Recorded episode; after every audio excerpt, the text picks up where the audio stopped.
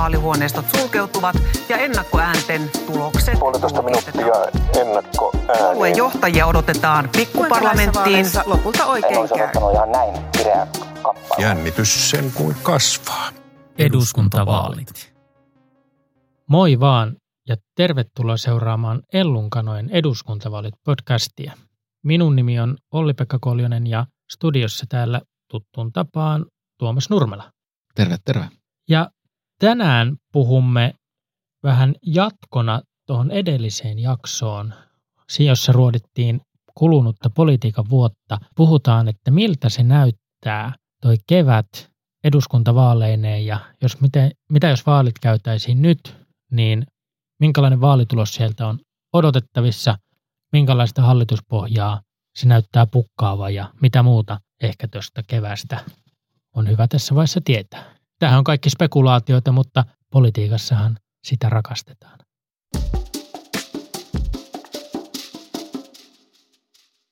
Nyt on nelisen kuukautta vaaleihin. Jännää muuten on, on sillä tavalla, että muistaa se, että vaali, vaalipiirien paikkajako on tällä hetkellä selvä ja niitä paikkoja siirtyy tuolta maakunnista tänne pääkaupunkiseudulle ja Uudellemaalle. Ehdokkaista on nimetty sellainen 70 prosenttia, 1100 ehdokasta. Taitaa olla niin, että, että vihreät julkaisi ensimmäisenä vaalislogania ilmeensä ja kertoo ehkä aika paljon, että mä en muista sitä, että mikä se slogan oli. Ja sitten ää, RKP julkisti ensimmäisenä vaaliohjelmansa, joka itse asiassa pääsi mun mielestäni aika hyvin julkisuudessa, julkisuudessa läpi ja, ja varmaan osaltaan sitten RKP sillä tavalla saavuttaa myös potentiaalisia äänestäjiä. Näin on ja tuota, tästähän tämä niinku vaali kevät kiihtyy, kun eduskunta palaa joululomilta, niin sen jälkeen se ruljanssi vauhdikkaasti alkaa. Mikä sun käsitys muuten on, kun ehdokkaista on noin 70 prosenttia nimetty, niin onko puolueella missä vaiheessa toi, onko jollain ongelmia ehdokasasettelussa? Onko sulla tietoa? No mulla ei ole tietoa si- siitä, että joitakin vaaliliittojahan on, on tehty ja sillä tavalla sitten, sitten varmistellaan, että, että saadaan ainakin yksi edustaja, edustaja läpi, mutta tällä hetkellä mulla ei ole tietoa siitä, että olisiko suuria epäonnistumisia ehdokasasettelussa. Mä oon käsittänyt että keskustalla, keskustalla olisi hieman hankaluuksia, mutta sehän nyt heijastelee suoraan tähän niin kuin Gallup-tilanteeseen, että kukapa haluaa laittaa 30 000 euroa rahaa ja lähteä häviämään. Niin kuka haluaa laittaa 5000 euroa ja lähteä häviämään, että tietää, että häviää. Hmm. Kun taas kokoomuksella taitaa olla aika tunkua.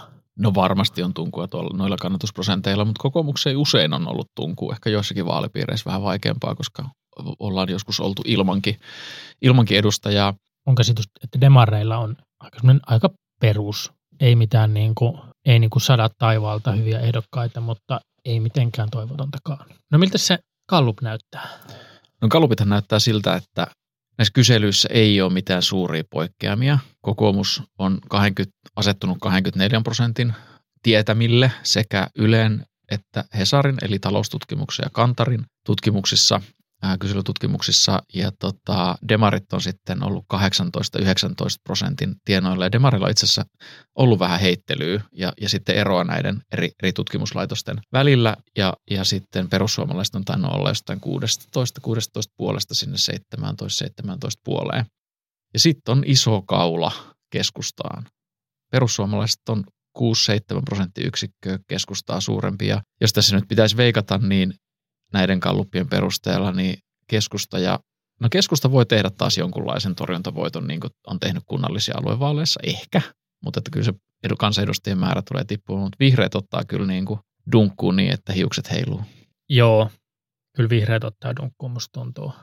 Musta niin kuin ei ole mitään sellaista, joka antaisi heille niin kuin nostetta. Ei niin kuin keskusteluiden tai ehdokasasetteluiden osalta. Iso juttuhan tullaan käymään niin kuin vihreiden osalta täällä Helsingissä, koska tämähän on niille semmoinen niin kuin megastarojen niin kuin kisa, Mm. ja siellä päät kolisee, kun samannäköistä kolmenelikymppistä naista tunkee pyöräovista eduskuntaan, niin kuka siitä sitten tippuu pois, jos lähtee yksi, ehkä jopa kaksi paikkaa. Mm. Se, se on niin kuin kova peli. Jep, jep. Mutta hei, tuosta kokoomuksen kannatuksesta, kun se on nyt tuolla kahdessa kolmessa, Neljäs. kahdessa neljässä, jopa kahdessa viidessä. Uskotko sä Tuomas, että se voi kantaa noin korkealla vaaleihin asti? Ehkä mä sanon tähän ennen kuin vastaan tuohon sun kysymykseen, niin, niin hyvä todeta se, että, että tammikuun aluevaalien jälkeen näissä, näissä kallupeissa ei ole tapahtunut mitään niin kuin merkittäviä, merkittäviä muutoksia. Ehkä se merkittäviä on ollut se, että kokoomus on tainnut tulla 26 prosentista tuohon 24. Ja mä oon, mä oon jollain tavalla niin kuin odottanut koko ajan, että kokoomus tulisi sieltä alemmas. Ehkä tällainen niin kuin realisti tai pessimisti ei pety ajatuksella ja toivonut, että se tulisi vähän silleen sahaamalla eikä sitten yhtenä, yhtenä pudotuksena. Mutta nyt kun se on pysynyt tuolla 24, niin kyllä se vaikuttaisi siltä, että, että ihan hyvissä asetelmissa kokoomusvaaleihin tulee menemään. Mut edelleen mä ajattelen niin, että, että kyllä se tuosta, tuosta tasosta vielä jonkun verran alaspäin tulee silloin vaalipäivänä. Ja varmaan niin kuin iso merkitys tulee olemaan sillä, että minkälainen äänestysaktiivisuus vaaleissa tulee olemaan. Että, että kyllähän tämän pelin sit isolta osaltaan liikkuvat äänestäjät tulee loppujen lopuksi ratkaisee. Jos katsoo taaksepäin sinne 2015, kun keskusta otti ison vaalivoiton, ja nehän liikkuu myös noissa samoissa lukemissa tuolla mm. kahdessa viidessä. Eikö ne tainnut liikkua jopa korkeammallakin? Saattoi ehkä vähän olla. Ja, ja sitten lopputulos oli 21,1. Että kyllä mäkin veikkaan, että kokoomus siitä vähän alaspäin tulee. Mutta kyllä se varmaan voi ihan hyvin ottaa 2-2. Ja se on aika paljon nyt tämän 2000-luvulla on. ajateltuna, jos vertaa siihen 90-luvun demareiden, mitä 30 prosentin kannatuksia, oliko Kyllä. se niin korkealla? Ja jos mu- muistetaan niin kuin kahdet edelliset vaalit, niin perussuomalaiset osaa tehdä kampanjoita. Se on totta ja ne osaa kohdistaa sen sinne, missä heillä, heillä äänestäjiä on. Mutta tässä niin kuin mielenkiintoinen puoli niin kuin näihin vaaleihin liittyen näiden edellisten lisäksi on se, että äänestäjäkunnassa on tapahtumassa muutoksia. Tosi pitkään ollaan puhuttu siitä, kuinka niin kuin, suuret ikäluokat dominoi ja poliittisia päätöksiä ei voida tehdä jonkun tyyppisiä sen takia, että eläkeläiset ja niin edelleen äänestävät ja muut eivät äänestä. Tällä hetkellähän niin Suomen suuri ikäluokka on mun käsityksen mukaan 39-vuotiaat. Ja, ja mitä enemmän siitä porukasta saataisiin sit äänestämään, niin se saattaisi heijastua myös mielenkiintoisella tavalla, tavalla sitten noihin vaalituloksiin. Et saa nähdä, mitä, mitä niin kuin tuleman, tuleman pitää, että vuosina 46-65 syntyneitä on 160 000 vähemmän, kun verrataan vuodesta 2003 vuoteen 2021. Se on aika massi- massiivinen muutos ja tiedetään, että tuo joukkohan ennen sitä ihan viimeisiä vuosia niin on kaikista aktiivisimpia äänestäjiä. Eli, eli tuota, siltäkin osin muutosta on vähän samalla tavalla kuin muutosta on tullut vuodesta 1983, jos otetaan, silloin Ruuhka-Suomessa oli 105 eduskuntavaalipaikkaa, muu Suomi 94, ja Ruuhka-Suomella tarkoittaa siis tätä Tampere-Turku, tätä niin kuin aluetta. Ja nyt Ruuhka-Suomessa on 119 kansanedustajaa ja muualla Suomessa 80, eli, eli 14 paikan muutos maakunnista kasvukeskuksiin on tapahtunut. Ja tämä niin kuin tapahtuu vaali, vaalivaalilta, ja mun mielestä se lisää kokoomuksen valtaa ja vähentää keskustavaltaa. Eikö se näin ole? Kyllä se niin, kyllä se niin menee, että tämä järjestelmä jonkun verran niin kuin hidastaa, hidastaa sitä keskustan niin kuin paikkamäärän tippumista suhteessa siihen, miten heidän valtakunnallinen, valtakunnallinen tota, kannatus menee. Mutta siis silloin 83 Ruuhka-Suomen Suomessa äänesti 1,57 miljoonaa ihmistä ja se vastasi 76 prosenttia. Näitä lukuja tulee nyt paljon, pahoittelen. Mutta sitten viime eduskuntavaaleissa Ruuhka-Suomessa äänesti 1,85 miljoonaa. Että et kyllä se on niinku semmoinen lähes 300 000, 000 äänestäjän, äänestäjän kasvu ollut, ollut niin kuin vuodesta 1983 viime eduskuntavaaleihin. Ja, ja, ja tämä kehitys jatkuu ja varmaan tai ei varmaan, vaan se varmasti on vaikuttanut siihen, miten keskus tulee pärjäämään. Ja keskustan niin kuin, äh, kuihtumista on ennustettu jo pitkä aikaa, mutta nyt näyttää, näyttää siltä, että ainakin jollain tasolla se puolue on, on niin kuin tosi eksistentiaalisten aiheiden äärellä. Mä en vielä kuoppaisi keskustaa. Se on vähän semmoinen, että ydinlaskeuma tulee, niin sitten sieltä kömpii ensimmäisenä Suomen keskusta esille ja veikkaan, että tälläkin kertaa näin käy. Oppositiosta haetaan vauhtia, mutta uusia eväitä niiden kyllä pitää, pitää löytää.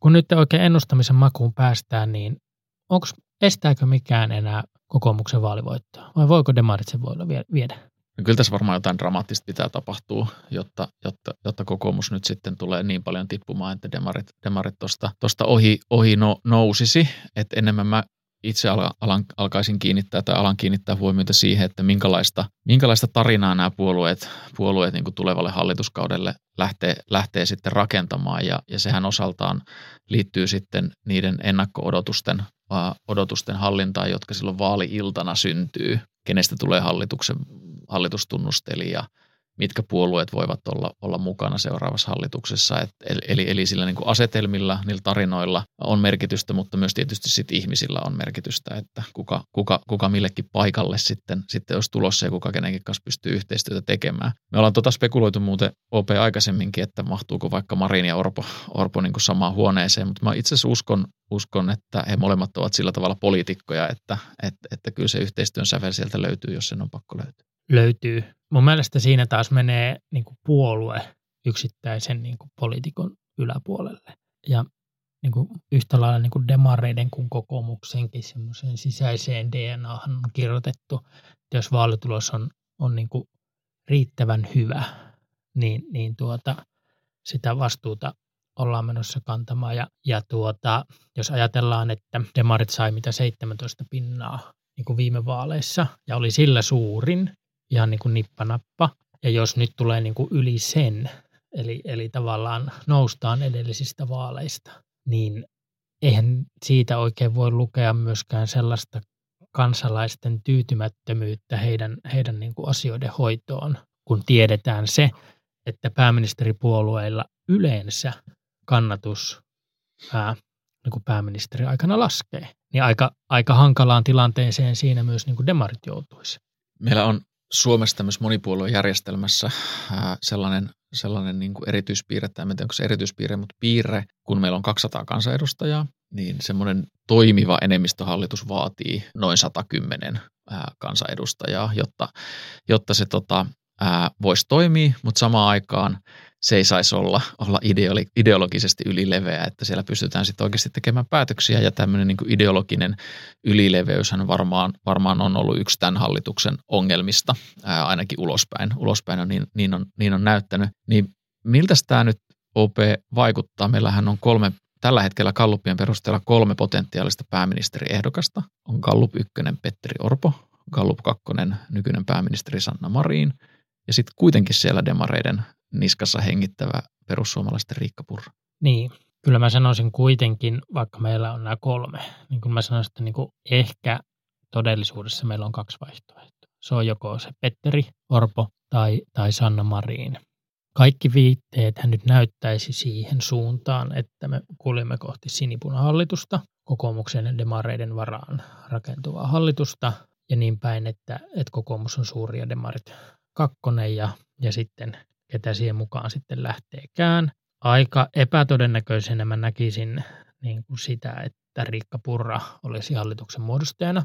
Tokihan jos vaalit sen niin kuin näyttää, niin sitten se on niin kuin mahdollista. Mutta tota, miten sä näkisit semmoisen mahdollisuuden, että meille tulisi niin kuin kokoomuksen ja perussuomalaisten ympärille rakentuvan hallituksen? No varmasti sitä ovea pidetään auki että, että tällainen on mahdollista. Sehän olisi niin typeryyttä kokoomukselta ää, pelata, pelata sitä, sitä ovea, ovea kiinni tai sitä mahdollista kiinni ennen, ennen vaaleja, että et, et kyllä puolueiden täytyy mahdollisuuksien mukaan pitää, pitää erilaisia mahdollisuuksia auki. Sitten taas toisaalta kyllä kokoomuksessa vaikuttaa eduskuntaryhmässä olevan sellaisia kansanedustajia, jotka ajattelee, että perussuomalaisten kanssa voitaisiin tehdä yhteistyötä.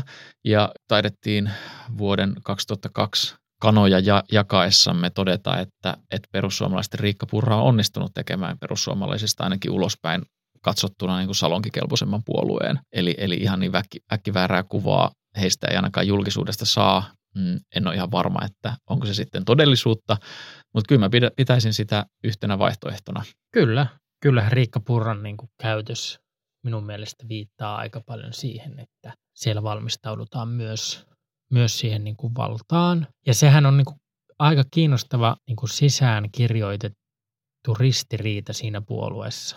Että sehän on perusluonteeltaan protestijoukkue, ja jotka niin kuin pyrkii sillä ulko, niin kuin hallituksen ulkopuolella ole, olemisella ja, ja keskustelun määrittämisellä sitä agendaa asettamaan, mutta sitäkin voi Suomessa niin kuin rajalliseen määrään tehdä, koska hallituksella on, on niin kuin selkeä valta. Ja kyllä mä veikkaan, että kokoomuksessa aika paljon myös, tai ainakin kokoomusten, kokoomus, kokoomusten tai kokoomusta kannattavien joukossa on paljon varmaan sellaista ilmaa, että ottamalla perussuomalaiset, niin saadaan kyllä sellainen talouspolitiikan linja kuin ikinä halutaan. Eikö tämä ole tavallaan se, miksi kokoomus valitsisi ehkä sen perussuomalaiset? Niin, perussuomalaisten talouspoliittinen ohjelma tehtiin Jussi halla aikana ja, ja kun mä sitä selailin silloin, silloin läpi ja luinkin, lu, en vain selannut, vaan luin sen, niin mulle tuli fiilis, että he ovat menneet kokoomuksestakin osin oikealle. Mutta mä en hetkeäkään usko, että he pystyvät tekemään niin oikeistolaista talouspolitiikkaa kannatuksensa säilyttäen. Niin kuin kävi viime hallituksessa. Niin kuin kävi viime hallituksessa, kyllä. Ja kyllä se varmaan se talouspolitiikka on yksi. Toinen on varmaan tämmöinen niin kuin turvallisuuspoliittinen niin kuin asetelma, mutta en mä näe, että esimerkiksi SDPn kanssa niin kuin tässä maailmanajassa kokoomuksella olisi ongelmia tehdä niin kuin vastuullista turvallisuuspolitiikkaa, ainakaan niin kuin ulkoisen turvallisuuden osalta. Et sisäisen turvallisuuden osalta varmaan niin kuin erilaisia näkemyksiä on siitä, että mitkä on niitä kohteita, joihin kannattaa panostaa. Että noin niin kuin otsikkotasolla varmaan ollaan samaa mieltä. Paitsi tämä hallitus on rakentamassa itärajalle Aitaa. aitaa, lisää poliiseja. Nyt puhutaan jopa siitä, että tuota, sisäministeri tuota, Mikkonen taisi puhua siitä, että näille, mitkä täydennyspoliisit vai mitkä tarvittaisiin, että no, onko ne nyt tämä punhavier-hallitus hirveän kaukana tässä sisä, sisäisessäkään turvallisuudessa itse asiassa? Mitkä voisi siis löytyä kokoomuksen kanssa sinipunahallituksessa? Se on totta, se on totta. Mutta, mutta mikä tässä sinipunassa se kaikista suurin niin kuin ongelma on? No mä luulen, että se riippuu siitä, että, että mitä, mitä puolueita kokoomus ja SDP haluavat siihen, puol- siihen hallitukseen mukaan, jotta A, sillä on riittävä enemmistö eduskunnassa, ja B, jotta puolueet kokevat, että, että niillä ei jää niin kuin liikaa kylkiä auki suhteessa, suhteessa sit oppositioon. Ja, ja tätä niin kuin jälkimmäistä strategista kulmaa puolueiden on syytä aina, niin kuin jos, tai ainakin johonkin saakka miettiä ja pohtia. Ja, ja näitä vaihtoehtoja varmaan on, että on kokoomus, SDP, eh, vihreät, RKP, mahtuuko vasemmistoliitto siihen, voiko sitä enää kutsua niin kuin sellaiseksi sinipunaksi, jossa kokoomus, tai kokoomus voi kutsua sinipunaksi, jos vasemmistoliittokin tulee siihen, siihen hallituskuvioon mukaan. Minulle eräs tuota vihreän, vihreiden taustavaikuttaja jo tuossa alkusyksystä sanoi, kun vihreiden tämä Kallup Alho oli silloinkin niin kuin läsnä, että tuota, seuraavalle hallituskaudelle vihreiden pitää olla eri puolella aitaa kuin demarit. Se oli sen niin kuin vahva, vahva niin kuin näkemys, joka liittyy siihen, että Sanna Marin peittää, Kyllä, peittää kyllä. sinne vihreiden laaksoon sen Kyllä. auringon ihan kokonaan. Jolloinka minusta tuntuu, että vihreät ei ole kauhean innoissaan lähtemässä hallitukseen. Josta pääsee siihen pointtiin, että, että oli toi hallituspohja mikä tahansa, niin ne puolueet, jotka tulee ottamaan pahimmin, pahimmin dunkkuun, vihreät ja keskusta, tulee olemaan ihan avainasemasta siitä, että minkälainen hallituspohja tulee olemaan. Ja molemmat pystyy kyllä esittämään ihan uuden tai omanlaisensa kynnyskysymyslistan. Sanon vielä tähän sen, että, että vihreillä on taipumus esittää vaatimuksia, ehkä saada niitä läpikin, mutta huonompi track recordi saada niitä sitten hallituksessa läpi, kun taas keskustalla on niin kuin hyvä, hy, hy, hyvä, ja, hy, hyvä, hyvä kokemus ja paljon kokemusta niiden kynnyskysymysten asettamista ja niiden, niiden, niiden niin kuin lypsämisessä hallitusohjelmaan sekä sitten niiden, niiden toteuttamisessa hallituskauden aikana. Se on just näin. Ja tuota, musta tuntuu, että mehän ollaan siinä tilanteessa, että jompikumpi todennäköisesti näistä hallituksista tarvitaan, tarvitaan tuohon noihin niin kuin koalitioihin.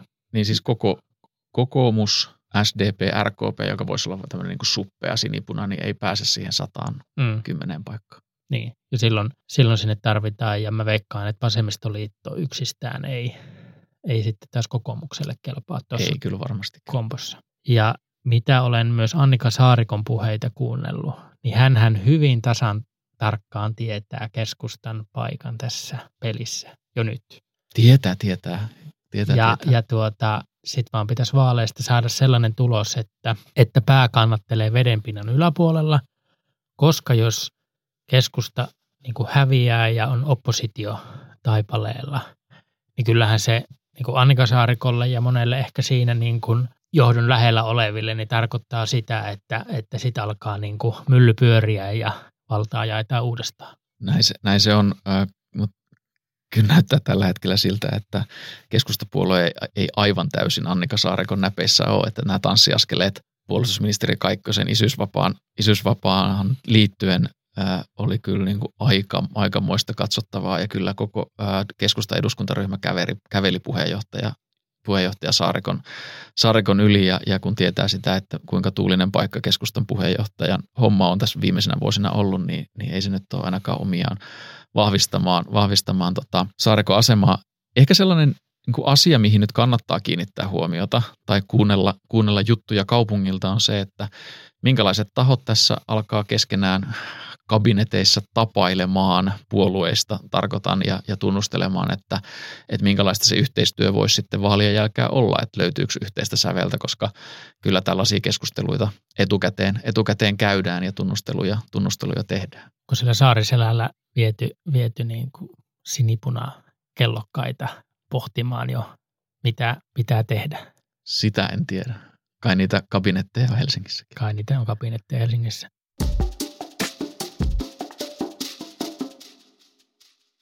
Vaalipäivä on siis toinen päivä huhtikuuta ja tuota, milloin meillä on niin kuin hallitus kasassa? No siihen on mennyt tässä viimeisenä vuosina niin kuin 2007 eteenpäin tuollainen 25-30 päivää. Silloin 2003 oli vaikeat, tai annettiin kuva vaikeista hallitusneuvotteluista vähintään, silloin meni yli, yli niin kuin pari kuukautta reilu. Jos mun pitäisi veikata, niin meillä menee 30 25-42 päivää, koska toi asetelma on keskusta ja vihreiden osalta on noin vaikea. Ja jos sinipunaa rakennetaan, niin jompikumpi niistä puolueista sinne, sinne sitten tarvitaan kuitenkin mukaan. Ja, ja tota, sitten jos taas mennään tällaiseen niin kuin kokoomus, keskusta, perussuomalaiset hallituspohja, niin kokoomuksen olettaisin tarvitsevan niin kuin aikaa pelata myös sitä kulmaa, että, että tämmöinen niin kuin liberaali siipi pystyy, pystyy tuollaisen hallituspohjan hyväksymään. Eli todennäköisesti voisi kuvitella, että on aika vaikeat hallitusneuvottelut. Näin mä, näin mä ajattelin. Ja, ja, ja ehkä vähän venähtää pidemmäksi. Voisiko tästä, jos nämä on niin vaikeat hallitusohjelman neuvottelut, niin ratkaistaanko tämä, mikä sun veikkausta, ratkaistaanko kiista sillä, että hallitusohjelmaa pidennetään vai tehdään strategisempi? No mä en osaa Siir- sanoa. Potkastaan, jotenkin, potkastaan ongelmapalloa vaan eteenpäin. Niin mä jotenkin ajattelisin sillä tavalla, että, että hallituksen olisi järkevä tunnustaa se, että, että maailma muuttuu niin nopeasti, että sellainen niin kuin kiveen hakattu iso hallitusohjelma ei, ei niin kuin ole toimiva.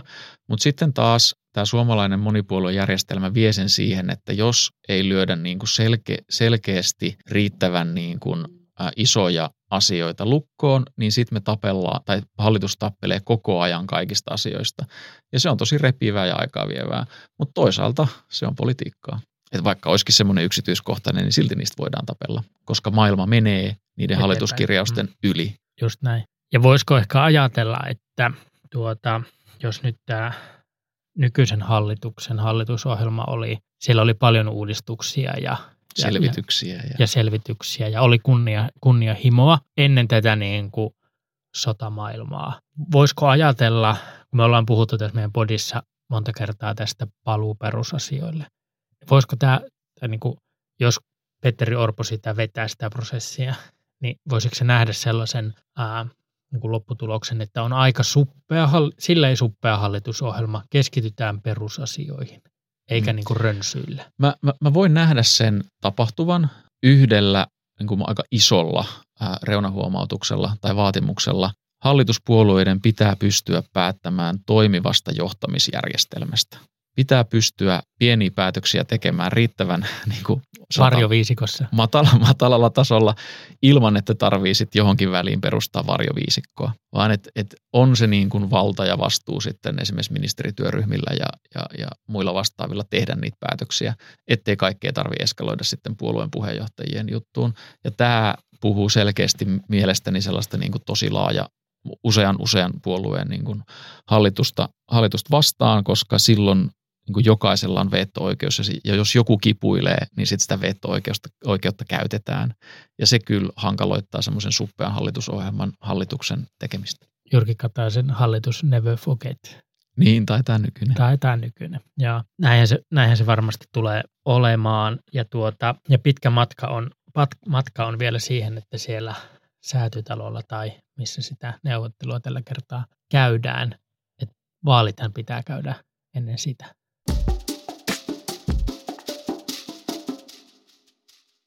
Nyt me olemme kahdessa jaksossa paketoineet politiikan vuoden 2022 ja vähän kurkistaneet jo vaalikevääseen 2023 ja spekuloineet, koska sehän on ihan super hauskaa ja vähän näyttäneet sitä, että mitä, mitä siellä kenties tuleman pitää, mutta tässä niin kuin tämänkin vuoden aikana ollaan nähty, miten maailma on muuttunut, niin maailma ehtii muuttua ennen toista päivää huhtikuuta vielä moneen kertaan. Kiitos kaikille kuuntelijoille tästä vuodesta. Jatketaan taas ensi vuonna tutuilla ja, ja ehkä vähän uusillakin teemoilla ja palautetta saa antaa ja kiitos jo siitä tulleille palautteille, mutta hyvää uutta vuotta ja kiitoksia täältä.